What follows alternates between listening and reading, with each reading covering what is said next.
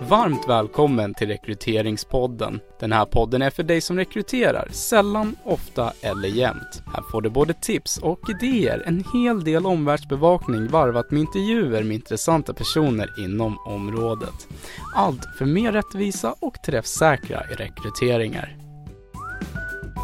Hej och välkommen till Rekryteringspodden. Och extra varmt välkommen till Anna. Anna Anneberg, eh, sektionschef på eh, Attrahera och bemanna på Karolinska Universitetssjukhuset.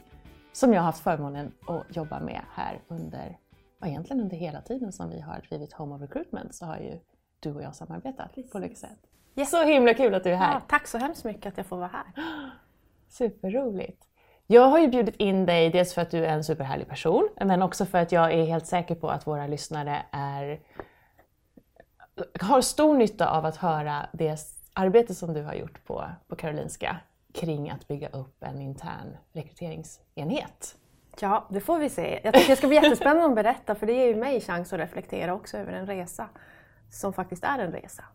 Som pågår Som fortsatt. pågår, som absolut inte alls är färdig utan som, som fortsatt pågår och kommer ta ett tag innan den har liksom landat där vi vill att den ska landa. Ja. Du ska få beskriva lite grann vad du har gjort hittills och vad Mm. du ser framåt också. Så. Men innan dess, lite kort om dig, så du får presentera dig själv. Mm. Vad, vad har du gjort hittills? Liksom? Eller vem, vem, Vem är jag? vem är du? Det är en jättedålig första fråga sådär, men, men eh, I rekryteringssammanhang, ja, ja. kanske den sämsta Men första nu frågan. har vi en trevlig morgonfika. här, Ja, men eller hur? Nej, men jag tänker så här, vem jag är. Eh, det hörs på dialekten att jag kommer från norr, från Piteå. Och det kommer höras hela tiden.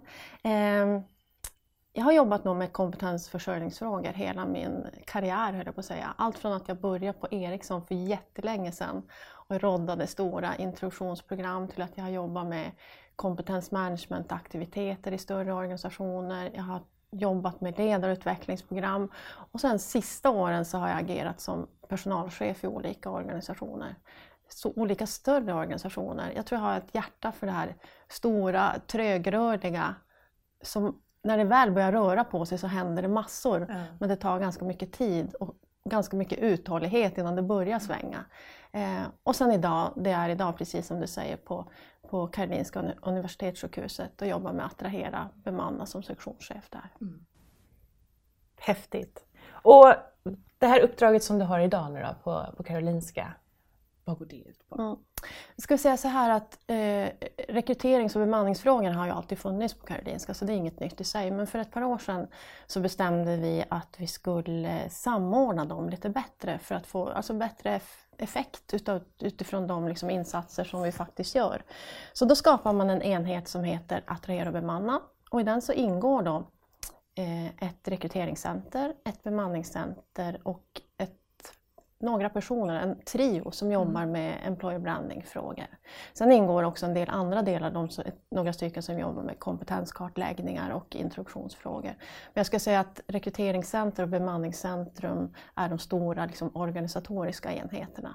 Totalt sett är vi med uthyrd personal så är vi ungefär 150 personer som finns inom den verksamheten. Där den uthyrda delen står för ungefär dryga 100 personer. Okej. Och ni 50 då, ni... Och vi 50 som kanske är ungefär 35-40 eh, fast personal, vi jobbar då med administrativt, antingen för att koordinera bemanningsverksamheten eller för att stötta cheferna i rekrytering eller för att stötta cheferna med employer branding-frågor, kompetenskartläggningar eller med introduktion. Och Karolinska då, den här mäktiga, häftiga organisationen, hur många jobbar där och hur många chefer är det som ni supporterar? Ungefär, jag ska säga så att vi är ungefär i grova drag 16 000 medarbetare. Vi finns på två sajter. Antingen så sitter man företrädesvis i Solna eller så sitter man i Huddinge. Och antalet chefer ska jag säga närmar sig ungefär 900, 850-900 chefer som också då är delade på antingen Huddinge eller Solna-sajten. Cheferna har ju lite andra roller, de jobbar ju oftast gränsöverskridande för sajterna eh, i och med att man har medarbetare på bägge ställen. Men ni sitter i Solna? Vi sitter företrädesvis i Solna men stöttar då chefer som finns både i Huddinge och i Solna. Ja.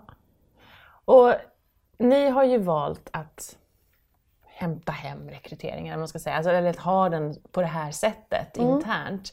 Eh, kan man liksom säga att det finns någon anledning, någon specifik anledning till att man valde att göra det på det här sättet? Alltså, om vi säger För det har inte varit så här jämt, det har inte, Nej, alltså det är inte, inte på det här eh, ska säga, större sättet. Det har ju funnits personer som har jobbat med rekrytering och det har funnits personer som har jobbat med bemanning ganska länge. Men för några år sedan så, så gjorde man en genomlysning över hur, hur vi jobbar med rekrytering på Karolinska. Um, mycket för att kompetensförsörjningsfrågan är en jättestor fråga för Karolinska och inte bara för Karolinska utan för all sjukvårdsverksamhet i Stockholms läns landsting och även Sverige totalt sett. Och vi ser ju att vi, våra chefer lägger jättemycket tid på rekrytering. Och i den här genomlysningen så kom väl fram dels att, att man lägger mycket tid på rekrytering, man vill ha stöd i rekrytering samt att vi också såg att det fanns en mängd effektivitets förbättringar vi ska göra. Jag ska säga så att vi har många chefer som är jätteduktiga på att jobba med rekrytering. Men man kanske inte, det är svårt att ligga i framkant när man har det som liksom sin bisyssla. Mm. Eh, och där behöver man hjälp och jag tror att det finns ett stort intresse också av att göra det här mer effektivt. Och vi har sagt så här att vi vill ju hjälpa cheferna för att de ska kunna vara i sin kärnverksamhet och jobba hellre med utveckla och behålla än att hela tiden bara jobba med rekrytera. Mm. Så det kan man säga att den genomlysningen som, där, där cheferna själva var drivande i frågan var en stor viktig del. Sen den andra delen där vi, ska vi säga, som vi fick med oss, vilket var väldigt positivt så här i efterhand, det är att Parallellt med det här så, skulle, så har det ju byggts en ny organisationsstruktur på Karolinska. Det har ingen missat tror jag. Nej, det har ingen missat. En väldigt bra organisationsstruktur som handlar väldigt mycket om att vara närmare patienten och jobba mycket mer flödesorienterat ur patientens perspektiv och inte ur liksom professionens perspektiv.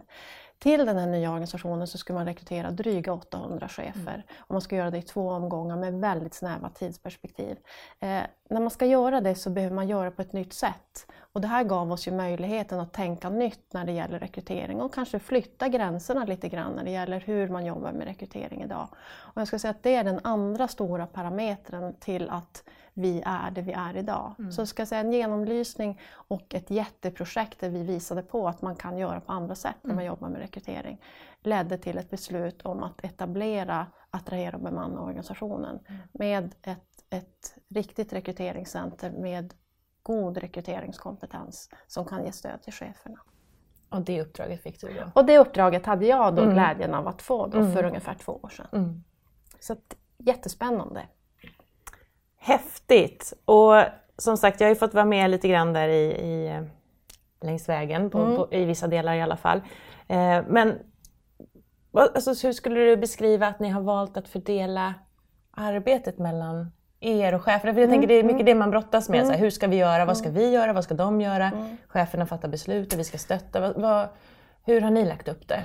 Jag tror så här att vi har lärt oss en massa under den här tvååriga resan ska jag säga. Vi hade nog en idé att hur vi skulle göra inledningsvis, vi skulle styra mycket i projektform. Sen har vi nog lärt oss att det handlar väldigt mycket om att vara nära chefen och se var, vad har de för behov. Så i dagsläget ska jag säga att vi har en, en struktur av rekryteringspartners hos oss och vi har eh, en struktur av eh, kandidat och projektansvariga som vi kallar dem, som är mer vår supportorganisation som hanterar allt som har med första frågorna kring rekrytering och som hanterar allt kring annonsering och tester sånt som vi jobbar med, som är mer löpande verksamhet. Sen har vi våra rekryteringspartners som är ute i verksamheten och har sin egen verksamhet som de stöttar. För det handlar väldigt mycket om att bygga förtroende och att skapa en förståelse för vart verksamheten är eh, och vilka rekryteringsbehov de har. Så det handlar om att vara väldigt mycket med örat mot rälsen och därför så blir uppdragen ganska olika. Ehm, det kan handla om allt till att stötta i enskilda rekryteringar, alltså från ax till limpa för en chef som är väldigt ny och kanske aldrig har gjort en rekrytering. Men mycket handlar om att bygga liksom rekryteringsstruktur, ska jag säga. Det handlar väldigt mycket om att förstå skapa förståelse hos cheferna hur man kan jobba med rekrytering. Att få dem att tänka lite längre än att bara rekrytera för specifika roller. Alltså styckerekrytering och få dem att tänka helhet kring sin rekrytering. Och bygga mycket kompetens hos cheferna att kunna göra sina rekryteringar självständigt lite bättre. Mm. Alltså, för de kan en massa idag. Så det handlar om att eh, skruva lite grann och skapa lite mer effektivitet i deras sätt att jobba med rekrytering. Mm. Så att en rekryteringspartner stöttar ungefär en verksamhet på ungefär 2 500-3 000 medarbetare, vilket är ungefär grovt, nu är väldigt mellan tummen och mm, mm. pekfingret, kanske ett hundratal chefer. Mm. Så det, därför går det inte att jobba med styckerekrytering och en-till-en-stöd alltid. Utan det handlar om att jobba med en-till-en-stöd och det handlar om att jobba med grupp. Mm.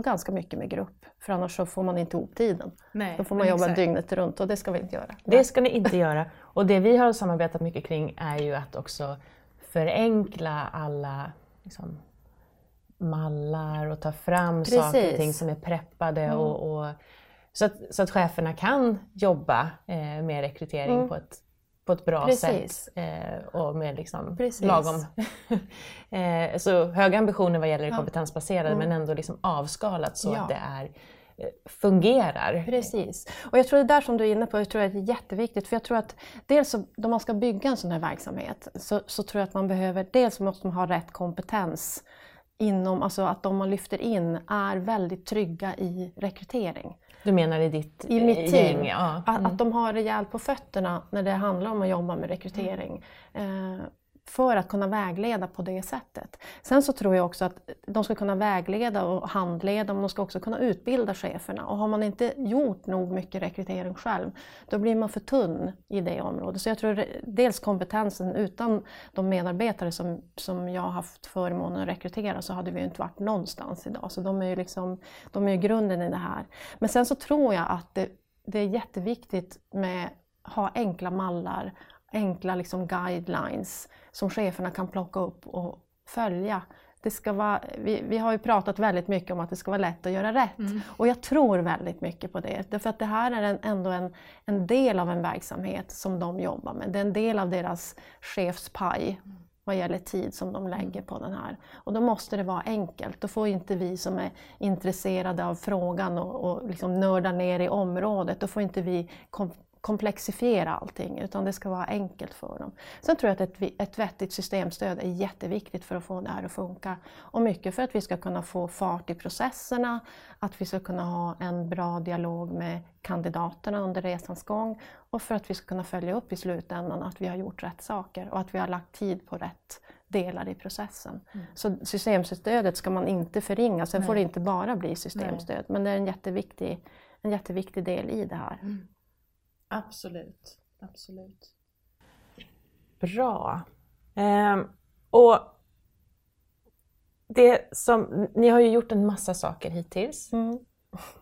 Bland annat allt det här som du beskriver. Men vad ser du att ni har framför er fortsatt? Alltså vi har ju hela resan framför oss. Vi har gjort, alltså, vi har gjort jättemycket. Eh, men eh, jag ska säga så här att vi har det vi har gjort så här långt är väl framförallt att vi har byggt organisationen. Vi har byggt en del av vår stödstruktur, vi har fått in en massa duktiga personer, byggt en massa kompetens.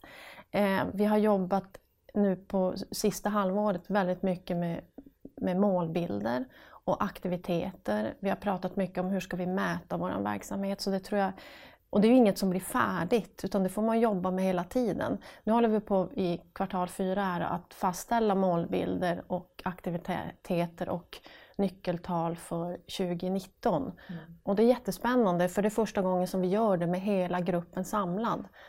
För tittar man på konstellationen av medarbetare så har ju Alltså, större delen har ju knappt varit där ett år, så det här är första gången som vi gör det gemensamt och det känns jättebra. Så att det är ju det vi behöver fortsätta med. Sen försöker vi också få till en lite utveckling i vårt eh, system som vi jobbar med. Därför att vi ska liksom få ett system som bättre matchar mot eh, arbetssätt och eh, kompetensbaserad rekrytering. Mm.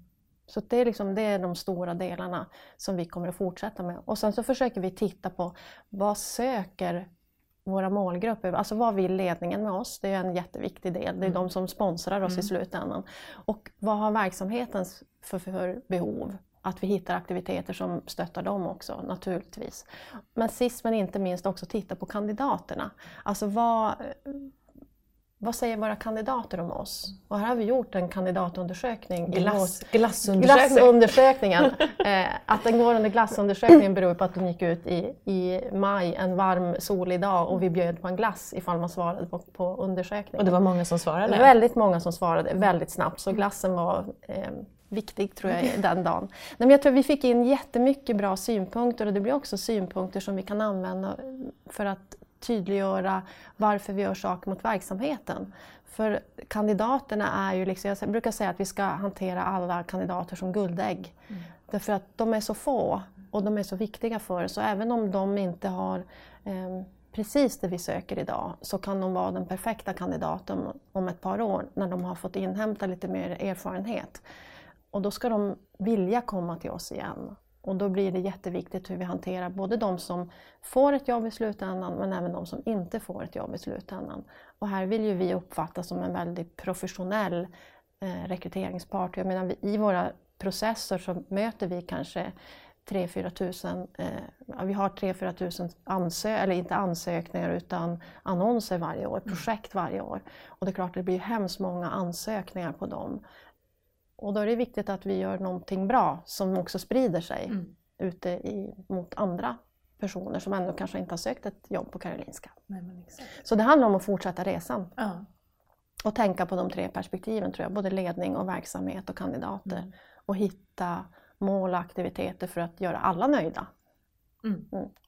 Och det tycker jag har varit så himla lärorikt att jobba med dig, att du har förmågan att liksom hela tiden ha det i huvudet, mm. de här tre perspektiven och lyfta blicken och, och liksom, vad är uppdraget och, och, utifrån alla de här delarna.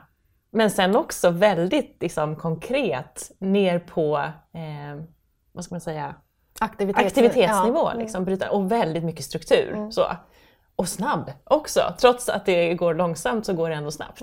Mm. Jag, jag, tror så här att, jag tror att strukturen är nog ganska nödvändig initialt för att skapa, eh, för, dels för att skapa förståelse för de som inte är i vår organisation, men också för att göra det möjligt för de som är i organisationen att faktiskt förstå vad, vi arbetar mot eh, och vad vi arbetar för. Mm. Så den har varit, tror jag varit vinnande. Även om det kan upplevas att jag kanske överstrukturerar ibland, så tror jag att just i det här läget mm. så tror jag den strukturen har varit jätteviktig för att vi ska ta oss dit vi är.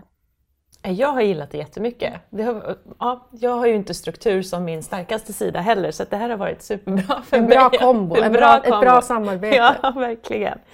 Eh, finns det någonting som du känner, Anna, att du önskar att du hade vetat så här två år senare när du drog igång? Så här, bara oh, hade vetat herregud. det där så hade saker och ting ehm. gått mycket smidigare. Alltså jag tror kanske in, in, inget sådär som jag tänker så här, oh, det, det, finns ju säkert massor med saker som jag hade velat veta. Men framförallt så är det nog att det tar tid. Eh, och eh, att ge sig själv den tiden. Och att, att, försöka skapa en målbild som ligger lite längre fram och, se, och stycka liksom elefanten och se hur tar vi oss dit mm. pö om pö. Så den tror jag har varit eh, eh att, att ge mig själv och verksamheten och också förväntningarna i organisationen Eh, en tydligare bild om hur vi kommer att bygga det här. Eh, sen tror jag att eh, systemstödet kommer jag tillbaka till flera gånger. Det är jätteviktigt för att det ska rulla. Då det börjar bli volymer och det börjar bli väldigt stora volymer så är det en, en nödvändighet. Och jag är ingen systemfantast och jag tycker inte att systemet ska få styra, så det är inte det.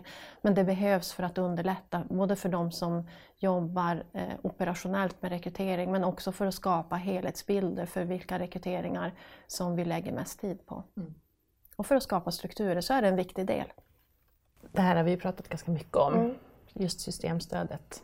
Och det kan ju vara mer eller mindre eh, lätt att påverka, mm. tänker jag. jag tror vi jobbar ju i ett SLL-system och mm. det, det, är, det, det, är ett bra system i många delar men jag tror att eh, speciellt om man vill jobba med KBR så är det viktigt att man hittar enkelheten i det som finns i systemet och helst skulle jag vilja att allt som, vi, som cheferna ska använda ska ligga i systemet. Så man har en källa att gå till. Mm. Och vi är på väg ditåt. Mm. Och så får vi jobba lite extra för att liksom se till att vi hamnar där i slutändan. Och påminna er om att ni är en gigantisk, stor, viktig ja. kund som har mycket att säga till om, tänker jag. Jättebra. Eh, det här blev ju nästan lite så tips kan man säga till någon som står inför att göra motsvarande. Men, mm. men eh, om du ska sammanfatta så här, de här grejerna är bra att tänka på om man står inför att göra motsvarande. Nu är ni en liksom jätteorganisation och de som lyssnar kanske sitter på lite mindre så, men jag tänker att det finns jag, antagligen jag, ändå... Jag tror att liksom de delarna är nog ingen skillnad. Nej, det spelar ingen roll. Jag, jag tror, tror inte att det spelar någon roll. Nej. Jag tror att, att ha med sig ledningen från början och skapa liksom en, en, en förståelse hos ledningen för vad vi ska göra och vilken tid det, det faktiskt tar att bygga det här, eh, tror jag är viktigt. Eh, som jag nämnde också, bild över hela resan. Vi var otroligt glada när vi fick ett beslut mm. att wow, nu får vi göra det här och vi hade en övergripande struktur om vad vi skulle åstadkomma. Men att också måla hela resan framför sig så att man, så att man också kan se internt att vi tar tydliga steg. Det tror jag är jätteviktigt. Eh, att, att vara picky i sin egen rekrytering. Eh, för att få det här att funka och framförallt initialt och även sen också för den delen så är det jätteviktigt att man får in riktigt god kompetens inom området. För det handlar väldigt mycket om att skapa förtroende och ändra, liksom ändra arbetssätt ute i verksamheten. Och då tror jag man behöver vara väldigt trygg i sin roll som att jobba med rekrytering. Ehm, för att man ska orka hålla i och orka hålla ut och vara väldigt pedagogisk och eh, eh, tydlig i en verksamhet. Så den tror jag är jätte, jätteviktig. Eh, sen så tror jag också att eh, hela tiden komma ihåg vem man gör det här för. Eh, det vill säga verksamheten. Och ha en väldigt stor lyhördhet för var chefen är någonstans under hela resans gång. Därför att det spelar ingen roll vad vi vill göra om, om vi inte har en kund som är mogen för det. Så det handlar väldigt mycket om att skapa förståelse för verksamhetens behov och kundens mognad. Mm. Var är de någonstans? Och möta dem där de är. För det är så man säljer liksom förtroende och en möjlighet att komma tillbaka och göra det här som, som vi kanske i nästa steg faktiskt vill göra och som vi ser effekt att göra. Mm. Men inledningsvis så tror jag det handlar om att mycket att hjälpa dem där de faktiskt är med de frågorna och sen så flyttar de åt något håll mm. beroende på vilken, vilket håll det nu är. Eh, men att inte glömma bort det. För man, blir, man nördar rätt in på, på det som är, liksom är en stora intresseområde och det är viktigt att komma ihåg även som en intern leverantör att vi har kunder och det är för dem vi finns där. Mm. För att avlasta och underlätta deras vardag kring de här frågorna så att de får tid att ta hand om de patienter som faktiskt kommer in i de, deras verksamheter. Deras patienter och deras medarbetare som finns där i de organisationerna för att stötta de patienterna. Mm. Toppen! Bra tips! Att de upplever nyttan liksom i, det, i de det, små delarna ja, jag också. tror att det är jätteviktigt. Ja. Att det, liksom, det blir lätt att vi målar bara med stora penseln mm. men det är inte där det oftast gör ont för, för liksom våra chefer och våra kunder mm. ute i vår verksamhet. Mm. Så det kan vara allt från att ringa referenssamtal för en specifik rekrytering till att titta på en kompetensplan för kommande års rekrytering mm. och allt däremellan. Mm. Eh, och jag tror att det är viktigt att att vara lyhörd och bara försöka förstå var de är. Mm. Och inte komma med lösningar innan vi har tagit reda på vad de faktiskt behöver. Så dina medarbetare behöver vara riktiga konsulter kan man säga? Jag ska säga och säljare ja, och lyssna ja, in och mm. vara pedagoger också? Precis, mm. och därför tror jag part partnerskapet blir jätteviktigt. Mm. Eh, och få dem att förstå verksamheten och vara ute i verksamheten och förstå vad, vad det faktiskt är vi håller på med. Mm. Eh, och därför så har det också varit viktigt att knyta dem till en specifik verksamhet. Det tror jag också är en nyckelfaktor i det hela, så att man kan bygga den kunskapen och kan bli trygg i den delen också, inte bara i sin rekryteringskunskap. Jättebra. Vad bra! Vad bra! Tack Anna, stort tack för att du ville vara med. Tack för att jag fick vara med. Och tack för superhärligt samarbete. Ja, det mm. fortsätter. Det fortsätter. Ja. Bra! Då så, då säger vi hej då. Mm. Hej då! Hej då!